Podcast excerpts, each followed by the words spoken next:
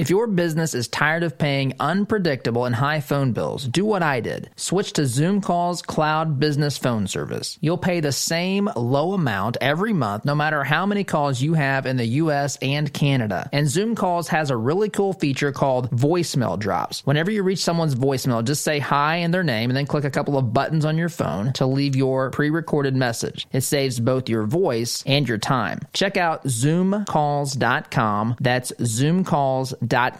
I think you'll love it. Attention, you're listening to the Todd Huff Radio Show, America's home for conservative, not bitter talk radio. Be advised that the content of this program has been documented to prevent and even cure liberalism, and listening may cause you to lean to the right.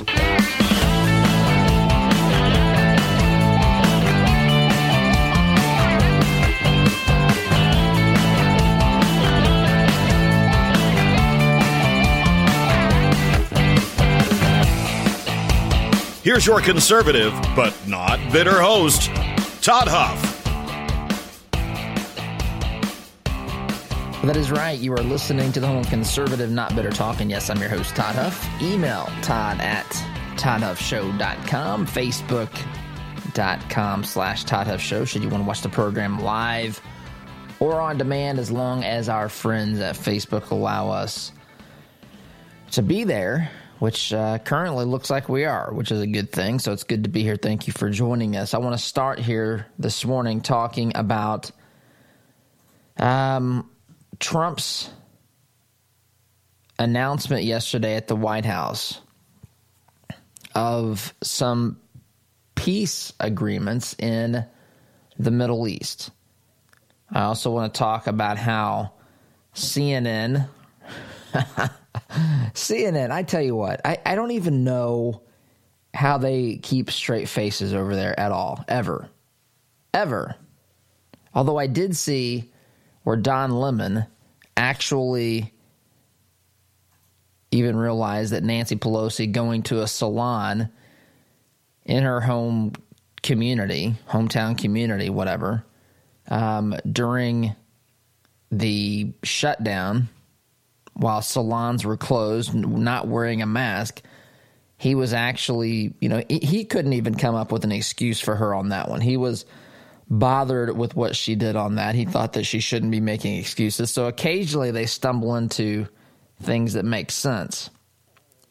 But CNN yesterday, as Trump is signing these historic uh, peace agreements between Bahrain, Israel, United Arab Emirates, um, CNN show, I tell you what, shows the White House, South Lawn, and at the bottom of the page, at the bottom of the screen, it says Trump holds White House event with large crowd, little social distancing. That's what they decided to tell us about that event was that there was an event. It wasn't that it was a historic peace event from the now twice nominated Nobel Peace Prize President Donald J. Trump, which I just this you can't you can't make this up. You can't you can't this is fantastic to me. But they don't want to talk about that. They want to talk about social distancing and whatever else. But this is a big deal. This is a big deal. Um and so look, there's um, what Trump has said here. What Trump has said here is that this is a dawn of a new Middle East. He says at the peace, uh, you know, the signing of the agreements yesterday, we're here this afternoon to change the course of history. After decades of division and conflict, we mark the dawn of a new Middle East. Now, this is again, these are small steps. It's it's a big deal, but to, to they're they're small steps. There's still a lot of I don't know, danger, risk, turmoil in the Middle East, led by nations like Iran, led by nations. I mean, you, have of course got terrorist organizations running around, Hezbollah, um, you know, Hamas, groups like that. You've got issues in Syria, but these are steps in the right direction. Look, Israel, folks, I don't think many nation or many many Americans grasp how important Israel is to the United States and to that region. I mean, Israel is a shining beacon of hope for that region as well. Israel is a very close ally. Israel is um, a, a, friend. Israel, um, again, is is a beacon of hope and and freedom and uh, of of opportunity in that region. They are hated by many nations. So any movement in this direction is a good step. And and this these peace accords, look, and, and I want to be careful here. This notion of, of peace, true uh, long-standing peace in the Middle East. I mean, there's there's uh, we know that there's never that there's always going to be contention and strife and turmoil to some degree in the Middle East uh, because of I mean this goes back millennia. This goes back biblically to Abraham and Isaac and Ishmael, and the, just the conflict there runs runs deep. God has things to say about that, but it doesn't mean it doesn't mean that there can't be good things that happen um, and move us towards less violence, more. You know that they've opened up Jerusalem to, uh, you know, protecting Muslims' rights to see holy sites as well. That this has all been, you know, I go, I go back to the 90s when Clinton was working with Israel and the Palestinians. He gave the Palestinians virtually everything that they wanted, and that still wasn't enough for the PLO. It wasn't enough for Arafat, that's who he was dealing with. He wanted I mean some of these folks truly want the annihilation of Israel. That's a that's a non-negotiable to some folks. But that's not what happened yesterday. We're dealing with with you know nations that weren't necessarily, you know, at war with Israel, but there's there's still tension and, and turmoil. I don't think many of us in the West uh, can fully grasp some of the tension. In fact, I've got I've got an uncle and an aunt that that actually they work, believe it or not, at the um, the garden tomb of of Jesus, uh, where they think is a potential site of where Jesus was. Uh, Jesus's body was laid in the tomb before resurrection, and you know, just just to hear some of their experiences there, I mean, it gets it gets tense at times. There's times when they go when they're about to leave the the complex or the compound. It's a small a small area, and securities might say to them, you know, today might not be a good day to go out, and they would listen to that typically. well, my uncle may not, but they typically listen to that. My aunt definitely would. Um, because there, there's just tension in that in that region, and, and it's um, there's many reasons, but at the core of that are some really deeply held religious convictions and beliefs and holy sites and all this all these sorts of things. But these are these are steps in the right direction. And this drives the left absolutely mad. This drives the left mad because President Trump remember when he was elected to be president of the United States they threatened or they promised us that the things to come would include the destruction of the US I mean our economy Trump was just going to try to enrich his friends, enrich himself. Um, the economy would be in shambles because Obama had this thing perfectly pieced together so that it was cranking out 1% GDP or, or whatever it was. And meanwhile, nothing could be further from the truth. We were also supposed to be at this point in time uh, at war with multiple nations. It's important to point out, you know, that Trump, if you look at Trump, in comparison with other previous presidents in modern times, Trump has not gotten us into other conflicts. Now, that may surprise some. You, you go back and you look at even Obama, you look at Bush, of course, you look at Clinton, you look at Bush, uh, the the former Bush, and, and you start to look at former presidents, and you see that you know we had other conflicts that we've gotten into. Now, I'm not saying all of them were necessarily unav- were, were avoidable. Some might have been necessary. I'm not even going to talk about whether we should or shouldn't have. Some of those we sh- shouldn't have. Um, but, but you know, the war on terrorism, for example, was one that we we were pulled into. But whether or not should we have attacked Iraq and all this sort of stuff, right? I mean, people will argue and debate the, these things, but one thing you cannot debate is that Trump is pulling us in to needless wars because that is not happening. And this, by the way, I mean, he's been consistent on this. You know, Trump Trump respects and appreciates the military in, in spite of these hit pieces uh, that that you'll see running in the Atlantic, where Trump supposedly calls American say, uh, sol- uh, soldiers and sailors losers and whatever else they said he called them.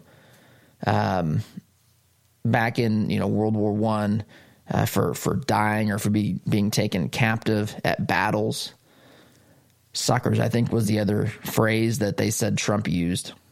But you look at how he treats the military, you look at how he's cleaned up the VA, you look at how he defends the military uh, in the way that he talks about them. Can, this guy is is for our military, for the military. He doesn't badmouth them. He doesn't talk about them as though they're, um, you know, some of the left talks about people in the military as though it's it's what you know. I've I've heard them. They act as though only people that are in the military are people who are stupid that can't go to college. I've, I've encountered these people, folks. They don't understand someone who wants to actively go out and defend his, his or her nation. They don't understand that. That's a foreign concept to these radical leftists. They can't understand why someone would, be, would even be proud of this nation, let alone why they would be proud enough to want to go actively seek a way to defend it. People like Pat Tillman, former NFL star, safety for the Cardinals back in 2000, early 2000s. He enlists after 9 11, becomes an Army Ranger, and is killed while serving his nation. This sort of thing is foreign to some, I'm not saying every Democrat, I'm not, not saying that, but to the radical left, to those who hate this nation, who don't understand why this nation is worth defending, why we're, we're proud of this, why we applaud this nation, why we call this nation the greatest nation on the face of the earth, why, why we call it a shining city on a hill. They don't, that's not at all what they see. They're, this is foreign to them. And so the only people they can understand that would do such things are people who just aren't very smart, who don't have uh, any other opportunities, who can't afford to go to college right out of right out of school or what have you. And of course, that's not the case. That's not true. So, anyway, Trump was supposed to cause havoc on the world. Trump was supposed to usher in World War III. You know, there's so many similarities between what you know the Trump presidency and the Reagan presidency. Except for, I mean, the, Trump's not gotten us into any other additional conflicts. In fact, if you look at the pace of, say, the troop withdrawals in Afghanistan, for example, we're virtually, I mean, we're, we're to the point to where there's a pro- projected timeline where it looks as though there won't be any troops left in that particular part of the world. And that's the, these are good things. Assuming, look, I mean, you don't want to arbitrarily do it if if it's premature and additional violence and bad things can happen. But if you can can secure that and then withdraw, that's that is a good thing. That's absolutely a good thing. And we were told Trump was going to usher in World War III. Meanwhile, he's ushering in peace. peace. And this concept, peace through strength, again, is foreign to the radical left. It is foreign to them. How do you achieve peace in the minds of the radical left? Well, you apologize for how bad America is. You say that America was at fault.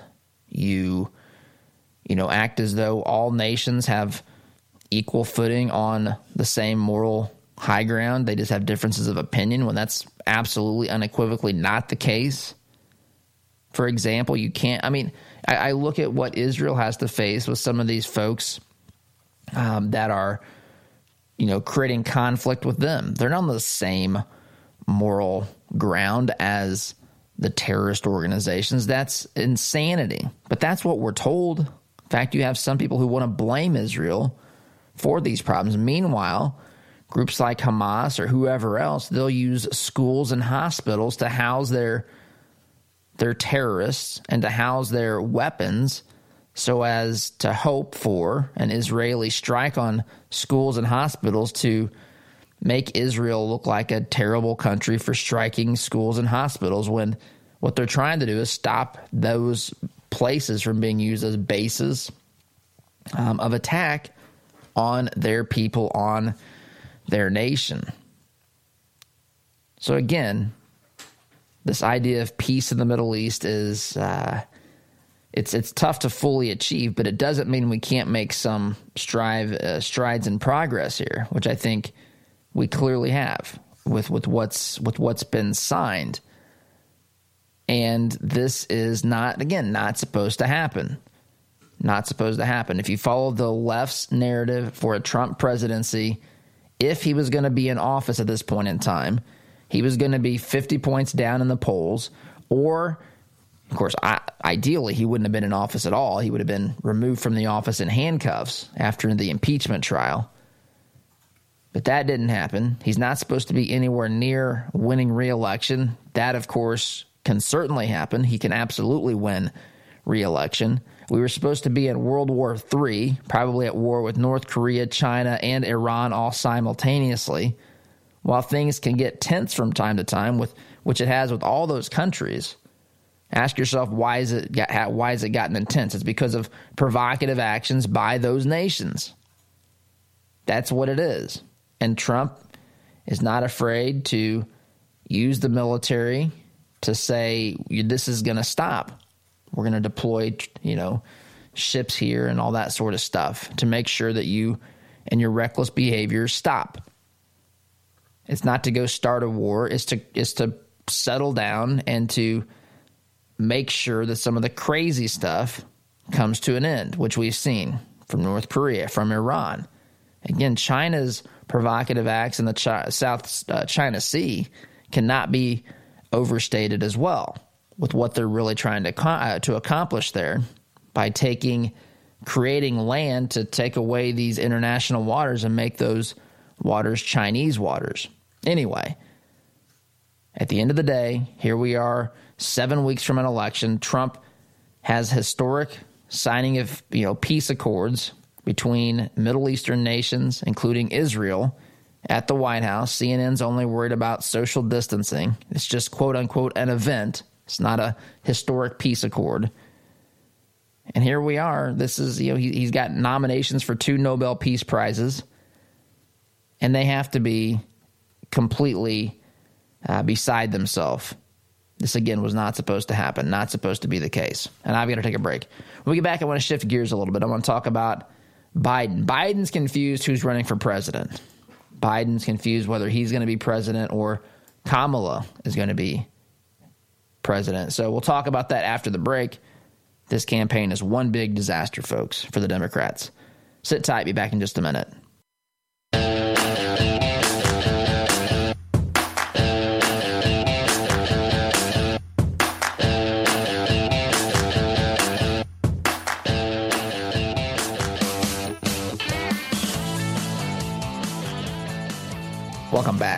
So, I want to, I want to, I want to share. I tell you what, folks. This sometimes I think I've got the best job in the world.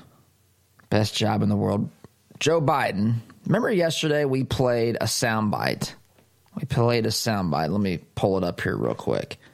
Kamala Harris during an interview on CBS or ABC, I think it was ABC, ABC News. She was talking about the Harris Biden ticket, right? Now, I, I, will say, in fact, I was just telling, uh, you know, talking with one of our team members at the Todd Huff show this, but y- you'll hear me when when I talk. I people work with me. I don't say they work for me. Um, I talk in terms of we. So I don't. There's a this is this is something we have to do as you know together as a team, and I think about you know I can relate to a part of that, but that doesn't mean there, there's a reason it's the Biden Harris ticket. Now there may not be good reasons. Let me let me go back on that. There may be some really stupid reasons that it's the Biden Harris ticket. In fact, we know that the reason the Harris name is on the ballot is because she checked off two boxes. One, she's black. Two, she's a she, she's a female. You could say three, she's a leftist, but that's that's it. Biden had told us a long time ago that he's going to find a woman, and at other times he even said a black woman to be his vice presidential candidate, which of course led me to raise the question as to why Biden thought an Asian woman or a Asian man Hispanic man, black man. Ask I would love to ask Biden why he finds people that are not black women unqualified to be his choice for vice president. I mean, he quite literally, quite literally used race and gender as a basis for his selection. That is what he did. Biden used race and gender to pick Kamala Harris as his vice presidential nominee, running mate. That's it. That's what he used. That's what his team used. He told us he was going to do that.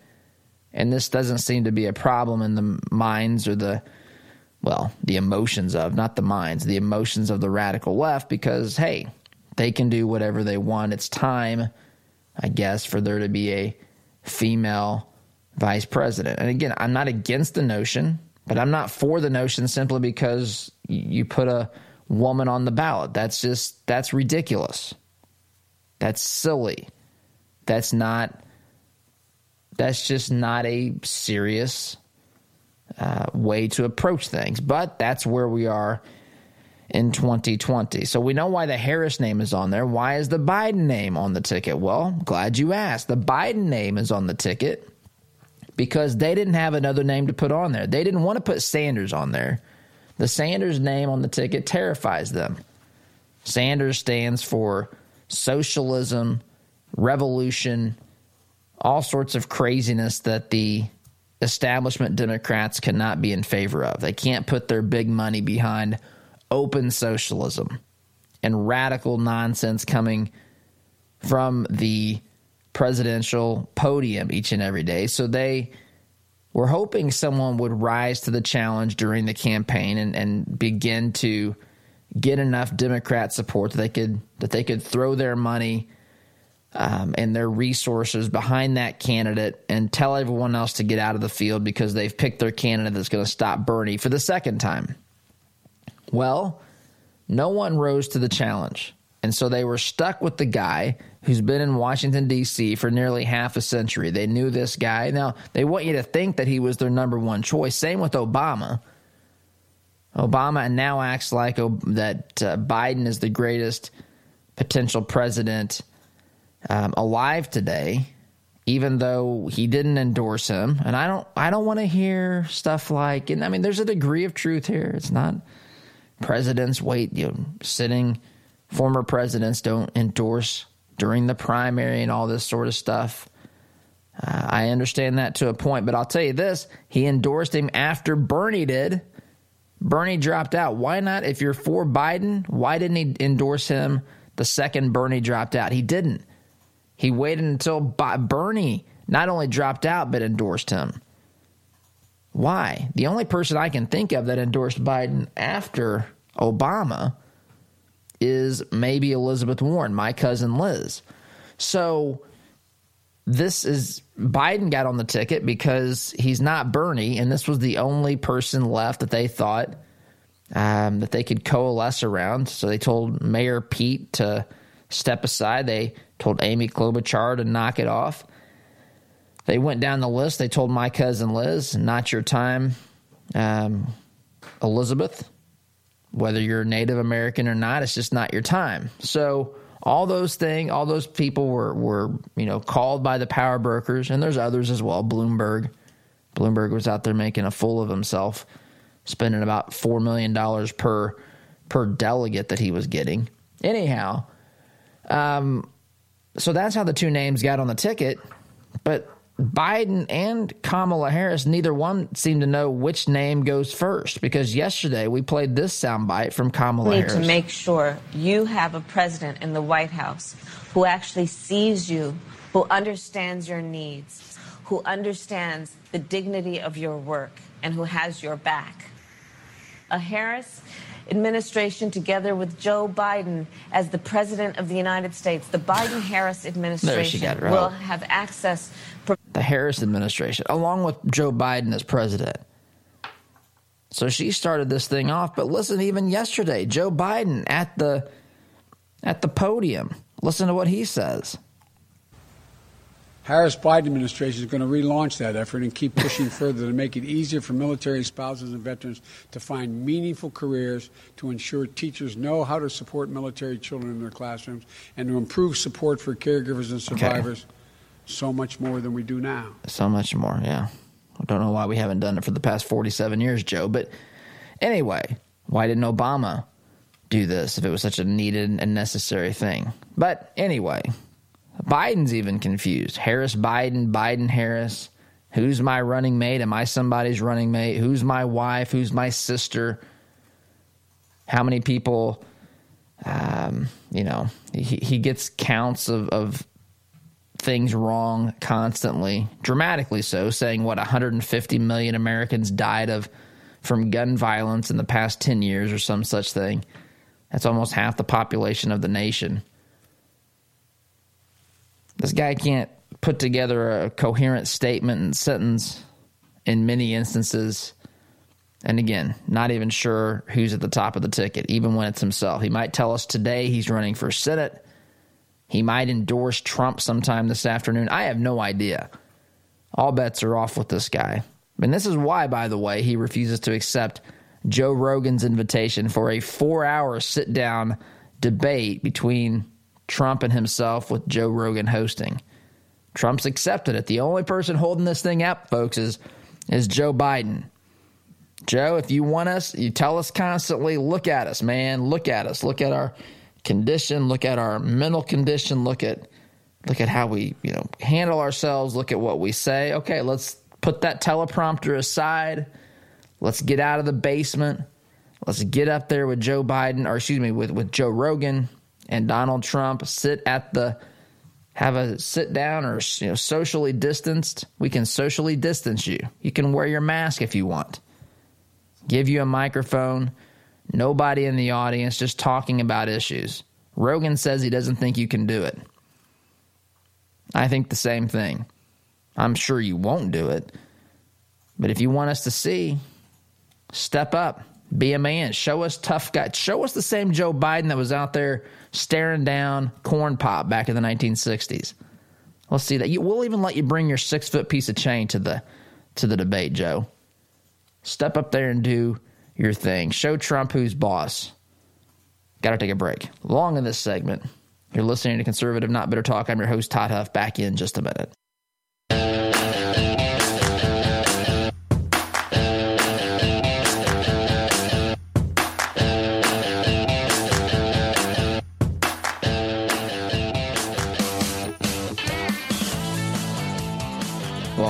The Abraham Accords, which was what we were talking about a couple segments ago. I was just Oz and I were talking here during the break. It's just it's amazing the way that, that CNN decides to to cover this. The way that CNN decides to cover this, which again I know we talked about, but it's it's just it's remarkable. It really is. We know who CNN is. We know that they are the mouthpiece for the Democrat Party we know that they hate Donald Trump with a passion. I don't even is there what's a word stronger than hate because that's what they they they, they loathe President Trump. They just they they can't even hardly they can barely bring themselves to utter the words president, the word president before saying the name Trump. And they look out at the horizon at the landscape and they see we have an election in 7 weeks and they're not sure that their guy's going to win. In fact, the only way that their guy benefits is if they stir up hatred for Trump, not by showing us more of their guy. And that's not supposed to be the case. And it's not supposed to be even remotely close to this. They have invested every resource available to man. Remember back when Zucker gave the directive, unless uh, your news report has to do with what was it, impeachment or Trump Russian collusion or something, something that's destructive and damaging to Trump. He didn't want to hear it. We want our network, we want CNN to be the constant source of anti Trump propaganda. That's what we want. We want this CNN to be 100% of the time devoted towards destroying President Trump. That's what that's what we want. That's who our network is. Meanwhile, they've got the positioning statement that says the most trusted name in news. Most trusted name in news, my backside. Not even close to the most trusted name in news. Folks wouldn't know truth if it smacked him up the side of the head, which it does from time to time, and they still don't even recognize it. I mean, I, I watch some of these, you know, when when Chris Cuomo, tough guy Chris Cuomo's show migrates or merges with Don Lemon's show between I don't know one of them's at nine and one of them's at ten, and I watch sometimes these dialogues between these two jokers. I mean, it's it's just astonishing. It's astonishing their worldview. It's astonishing that they think it makes sense. But I mean, that's when you live in that bubble of hatred, of animosity, of just deep loathing for an individual constantly 24/7 nonstop. All your friends feel the same way. They fuel your hatred. It's like an echo chamber. On and on this goes. This is what you get. CNN can only find can only find it necessary to tell its viewers that there's an event at the White House not the Abraham Accords not not something that is uh, positive news for a region of the world that's been tense for forever. None of that. All they want to tell people is that Trump has some random event and people aren't social distancing. That's it. That's how they cover that's how they cover it. It's remarkable when you stop and think about it. Anyway, want to take a break here. When we get back, I want to share something else that happened uh, in the media yesterday. A, CN- a CNBC host was talking to Nancy Pelosi, and he accidentally, I think he accidentally, appears to me he accidentally called her a name that Trump uh, Trump uses, and she did not much appreciate it. it's just kind of humorous uh, television. So we'll play that after the break. You are listening here to the home of conservative, not bitter talk. I'm your host, Todd Huff, back in just a minute.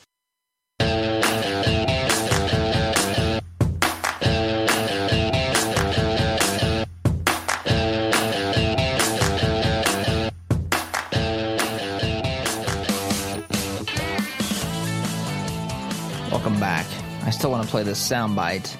It's Jim Cramer that calls Nancy Pelosi crazy, Na- crazy Nancy to her face, which is quite remarkable in and of itself. But I still want to spend a little bit of time here. I know I, I left it for a moment, but I and I've come back to it last last segment. But the left as though Bahrain and the UAE, United Arab Emirates, signing a peace accord with uh, with Israel is is no major accomplishment because they've not um,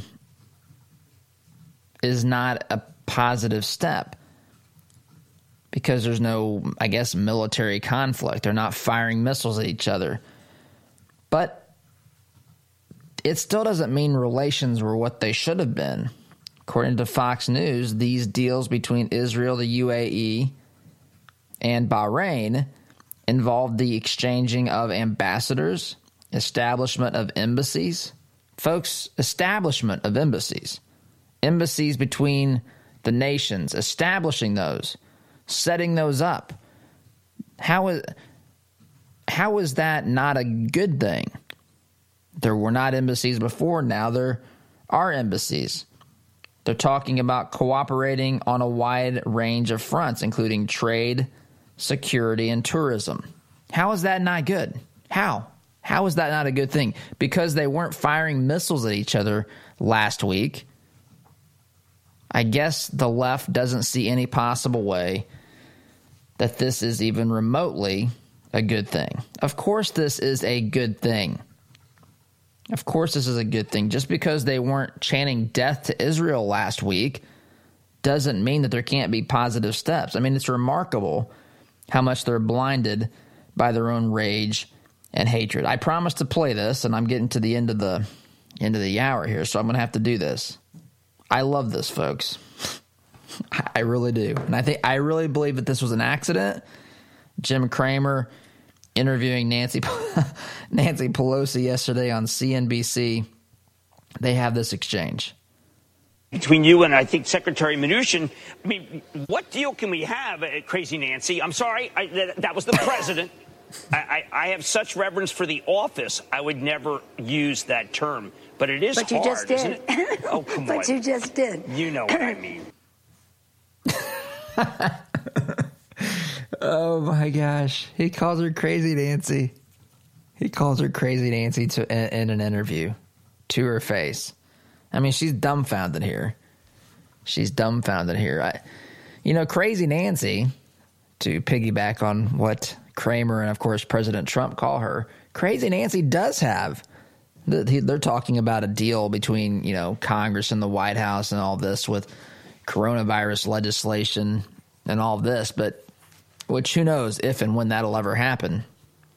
But um, she has some questions to answer. She has some questions to answer about her special treatment of herself by being able to get her hair did at the local salon while the rest of people in the community back home in California uh, were not able to do that. She waltzes around in there, doesn't have to wear a mask, instead says that she's set up. She's still not apologized for this. Actually, she did. She apologized for falling for a setup. And this poor salon owner has been targeted, has been the, the, the target of attacks because people are saying that she set Nancy Pelosi up. Some salon owner attacks, sets up the Speaker of the House, somehow tricks her into this sounds like Russian collusion, tricks Nancy Pelosi into not wearing a mask, tricks her into doing it. I'm not sure how she tricks her into doing it. I don't know if they forcibly removed it. I don't know what the story is here. It didn't look like Nancy Pelosi act like she wanted anything to do with the mask in the video I saw. She was just waltzing around like she owned the place. Yet somehow she faults this salon owner who's now been targeted and blacklisted in her radical community because people there have truly lost any ability to, to reason and think for themselves.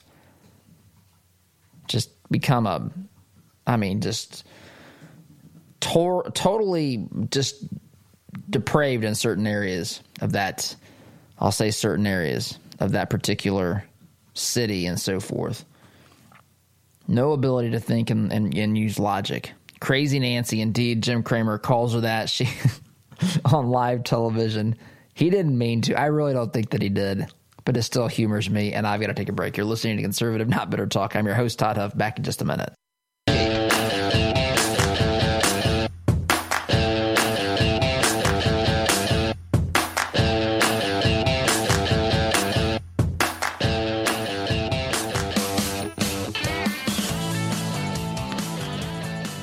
That is all of the time that we have today. Time flies when you're having fun.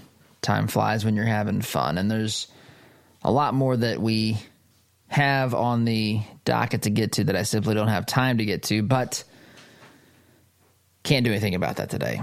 Can't do anything about that today. We always appreciate uh, you being here for joining us, and we have a lot of other things on the horizon here. We're developing our CNBU courses, and um, we'll, we'll dig deeper onto some things that I think are critically important to advancing the conservative cause and movement. More on that in the time, uh, days, and weeks to come. But all the time we have today. Appreciate you listening very much, folks. Thank you so much. SDG. Thanks for listening. See you tomorrow. Take care.